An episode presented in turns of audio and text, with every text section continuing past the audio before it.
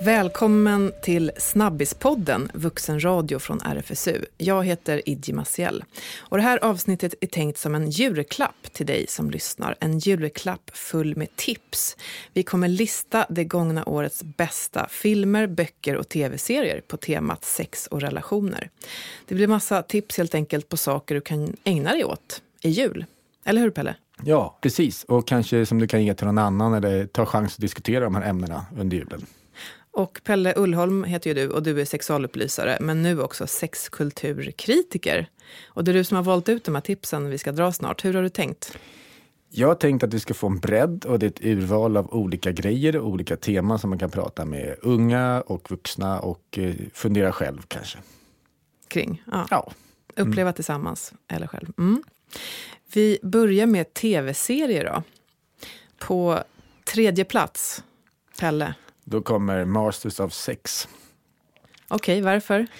Ja, för, speciellt första säsongen som inte går just nu då kanske, men allting är icke-linjärt nu för tiden. Så på vissa betaltjänster kan man se den här serien. Den lyfter upp den tidiga sexforskningen, inte alltid helt korrekt, men ändå på ett väldigt spännande och levande sätt att se människorna bakom forskarna. Jag rekommenderar mm. en starkt. Och hur man såg på sex Absolut, på, vilken ja. tid är vi talar om? 50-talet börjar vi på. Till exempel så är en av huvudforskarna kanske lite blyg och ganska distanserad och tillbakadragen. Och då är det en kvinna i den serien som också forskar tillsammans med honom och lyfter upp sexualiteten och liksom får in den här aspekten på att man måste ju kunna fundera på vad sex egentligen är också samtidigt som man forskar om det. Till ja. exempel. Och jag har ju också sett den här serien och tycker den är helt fantastisk.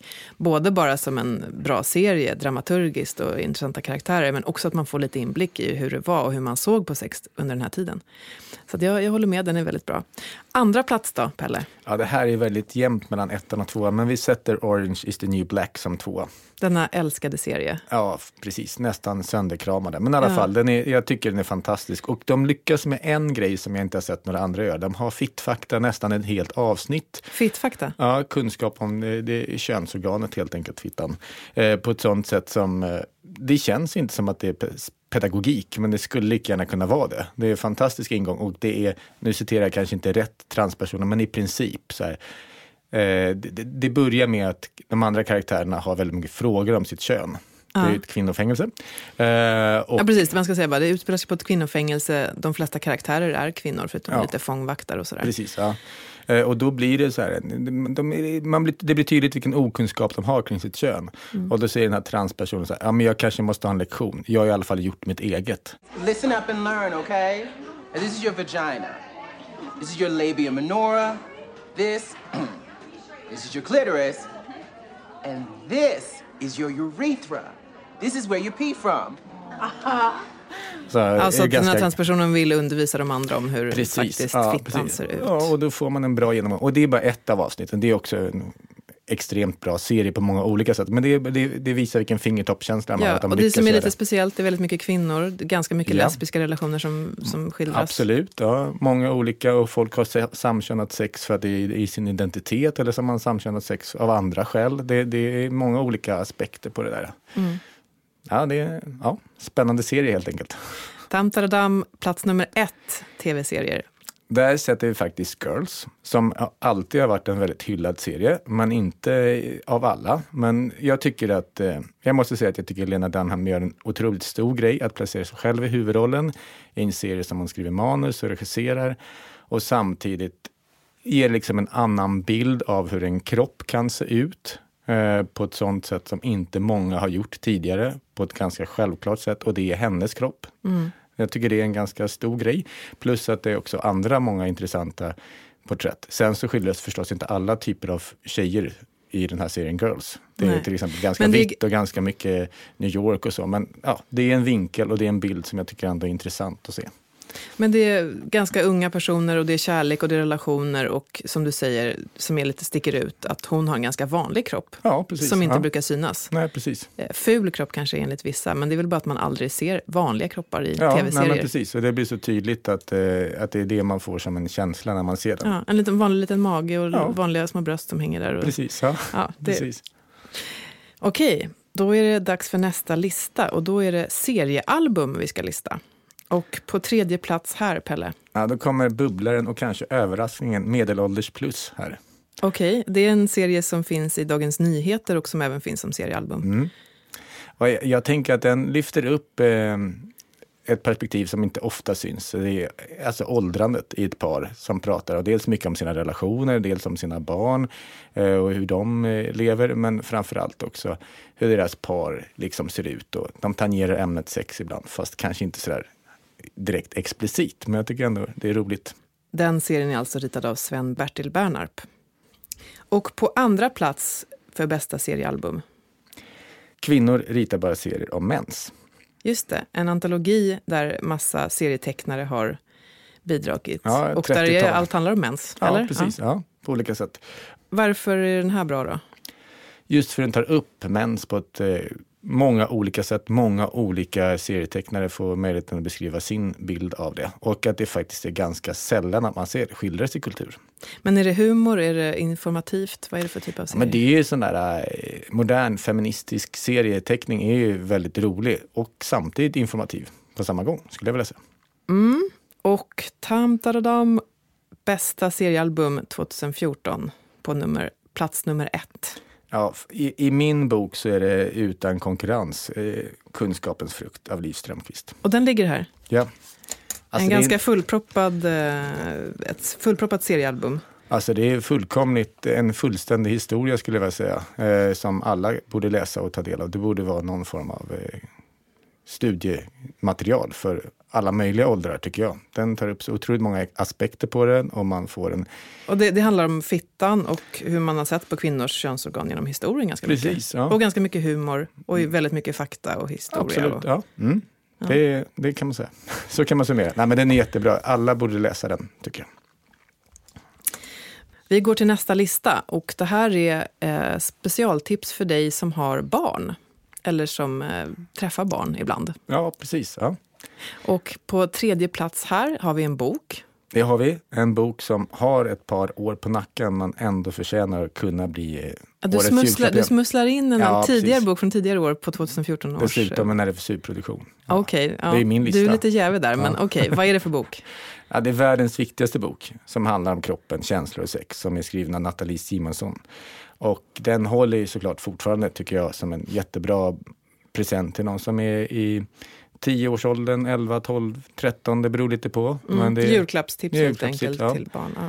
Och det tycker jag kan vara ett tips som man kan ha med sig också. Att man behöver inte bara ge en bok som en present och inte prata om det sen. Utan innan man slår in boken kan man bläddra i den, tänka det här skulle jag kunna ställa lite frågor om. Sen ser man den och så tänker man att det här är något som jag skulle vilja prata om. Och som förälder eller någon som står barnet nära kan ta upp det. Vad tyckte du om boken? Det där då? Vad tänkte du om den där grejen? Så kan man starta ett samtal. Mm. Låt annars bekvämt att bara ge boken och så, ja bra, nu får den här barnet Ja, men det, där, det är bara steg ett i en kanske femstegsraket som vuxna måste skärpa sig i. Ja, måste snacka med sina barn. Ja. Plats nummer två. På plats nummer två så kommer Tusen modiga frågor som är ett program i P4. Eh, Just det, programmet Junior i, P, i P4 Precis, som ja. sänds i Sveriges Radio. Just det, det är, det är ett inslag där kan man säga. Och där kan man faktiskt få ta del av vad, vad unga själva ställer för frågor. 10 till 13-åringar. Där man kan få en möjlighet att tänka att det finns andra 10 till 13-åringar som säkert också ställer de här frågorna. Och försöka liksom lyssna som vuxen men även tillsammans med barn. Och tänka att det här är något som vi kan diskutera, att man öppnar upp. Ibland så handlar det om att öppna upp det där, kanske slå på radion, att man är lite mer aktiv. Att det faktiskt är Mm. Ingen tillfällighet att den står på och så kan man prata om det. De har en bra webbplats också där man Ja. kan lyssna bara på frågorna. så. Precis. Snygg är den också. Mm. Mm. På plats nummer ett i tips för dig som har kontakt med barn. Precis, det här är en helt liksom, nästan dagsfärsk produkt. Det är Modingarna. Det är en bok, sång, en app. Ett helt, eh, som man sa på 90-talet, multimedia-kit egentligen. Eh, som handlar om en ABC-ramsa, eller egentligen hur man lär sig bokstäverna. Det låter Och- som att det är för lite yngre barn. Det är för lite yngre barn, ja, det är för förskoleåldern. Och Så- hur handlar det här om sex och relationer? Kanske inte så mycket om sex, men det handlar mycket om kroppen och integritet. Och det handlar också eh, om, ibland så säger både vuxna som är pedagoger eller som vuxna som står nära barnen att de där ramsorna är lite så här mossiga. Man läser dem ändå om en mamma som står vid spisen och en pappa som kommer hem och sådär. Och sen så förmår man sig inte ändra den för den finns där. Men nu finns det en ny som har massor med olika roliga inslag som och man kan läsa den bara som en ramsa, man behöver inte göra en poäng av det. det. Grejen med normer är att vi oftast inte ändrar föreställningar och sånt. Bara för att vi fortsätter med sånt som vi till och med själva kan uppmärksamma att det här är lite mossigt. Men nu har man ett nytt kit som tar bort det där. Och man lär sig ABC normkritiskt. Precis, ja. ja men då, det visar också på att liksom, det har vi pratat om många gånger, men man kan starta samtalet vid olika tillfällen på olika nivåer med unga och med sig själv. För jag tror även när man pratar med unga så reflekterar man över hur tänker jag på den här frågan? Hur kommer det sig mm. att jag inte reflekterat så mycket på det? Så det är, det är ett givande och tagande att prata mm. med unga själv också. Så alla de här sakerna är lite grann en liten starter för att ta upp diskussioner och prata med sina barn? Ja, precis. I lite olika åldrar och i lite olika format. Så. Då går vi till nästa lista. Bästa filmerna 2014 på temat sex och relationer. Och här är det, det är en lång lista. Det är inte bara tre punkter här, utan det är fler. Precis. Mm. Jag skulle vilja packa ihop de här filmerna och eh, prata om några av dem samtidigt egentligen. Och det är filmerna Girlhood, Boyhood och eh, Någonting måste gå sönder. Just det, och Någonting måste gå sönder av den svenska regissören Esten Martin Bergsmark. Man skulle kunna se det som ett helgäventyr att se de här filmerna. Eller kanske man behöver mer tid, men i alla fall packa ihop dem för att diskutera hur man ser på förväntningar kopplat till kön och samtidigt se riktigt bra filmer tillsammans med till exempel en tonåring eller bara för sin egen del om man nu utgår från att det är vuxna som lyssnar på den här podden. Liksom. Mm. För de tar, olika, de tar upp aspekter på hur man förväntas vara som tjej och man förväntas vara som pojke och man förväntas vara antingen pojke eller tjej på ett eh, väldigt bra sätt. Och man får också här kanske i vissa fall se kroppar som inte heller är kroppar som man normalt möts när man möts, möts av populärkultur. Jag tycker att det är ändå så. Vadå, vad är det för kroppar man möts av? Ja, men till exempel personer som man eh, läser som eh, en tjejkropp fast det är en person som definierar sig som kille eller tvärtom. Det, det, det är olika. Lite transtemat kommer in. Precis. Alltså jag är inte bög. Jag är inte heller bög. Nej, vad fan är du för något? Och det är något måste gå sönder, mm, som du precis, hänvisar precis, till där. Ja. Mm. Egentligen kan man säga så här, om jag ska vara helt ärlig. En gång i tiden hade jag en liten filmklubb inom RFSU. Och då såg vi på filmer på Sita. Eh, varje, en biograf i Stockholm. Eh, precis. Och vi kom på att vi kunde välja vilken film som helst i repertoaren och prata om föreställningar kring kön och kanske inte alltid sexualitet, men man glider lätt in på det. Så att det är så, om man tänker utifrån ett kulturperspektiv så är det här supercentrala teman. Hur skildrar man det? Och även en dålig film, så att säga, kan vara ett bra underlag för ett samtal. Mm. Girlhood, Boyhood och Något måste gå sönder. Är alla bra filmer? Se, alla, ja. se dem. ja. Och sen är det två filmer till. Det är bästa kortfilm också. Precis. Ja. Och där har vi? Det är en svensk film som heter Ta av mig.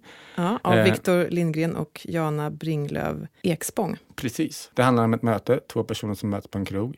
Och sen så är det en person som har korrigerat eh, sitt kön. Så att det nu var en manskropp som har blivit en kvinnokropp. Och så är det ett möte och en diskussion där som är ganska obekväm i vissa delar men också så värd att eh, se för att se hur man bemöts som transperson och de diskussioner och förväntningar och de frågor som man kan få fast man hade tänkt att det här skulle vara en sexuell situation. Det skulle vara ett möte som handlar om någonting annat än någon slags pedagogisk överlämning av kunskap från en till en annan. Eh, och en lite spänd eh, stämning. Jag tycker det är en bra kortfilm som man kan se och kanske ännu mer i pedagogiskt sammanhang, även om det är en bra spelfilm. Men den har väldigt många ingångar för att prata om de här frågorna. Så det är kanske ett tips till de som möter lite äldre unga. Så.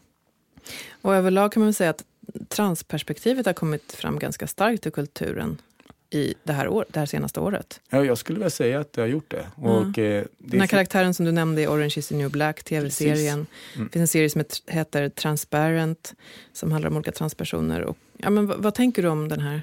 Ja, det, det, är liksom, det kanske man måste börja med en brasklapp. Det är förstås inget heltäckande perspektiv och det är inte alltid så att man gestaltar som människor fulla av blod och kraft utan ibland så blir man en karaktär. Men många gånger tycker jag att vi ändå kommit ett steg närmare att beskriva det som människor, riktiga människor. Och det är ändå ett fall framåt mot hur det har varit tidigare. Ja, när faktiskt transpersoner inte sätts alls ja, mycket precis. i kulturen. Jag minns att jag såg en film, nu vet jag inte vilket år det var, men det var The Crying Game. Och den såg jag på bio någon gång på 90-talet. Och det var en av de första filmer som jag i alla fall såg som var en mainstream-film som var gjord av en då stor regissör. Och ganska långt in i filmen, kanske när det är en fjärdedel kvar, så förstår man att det handlar om en transperson.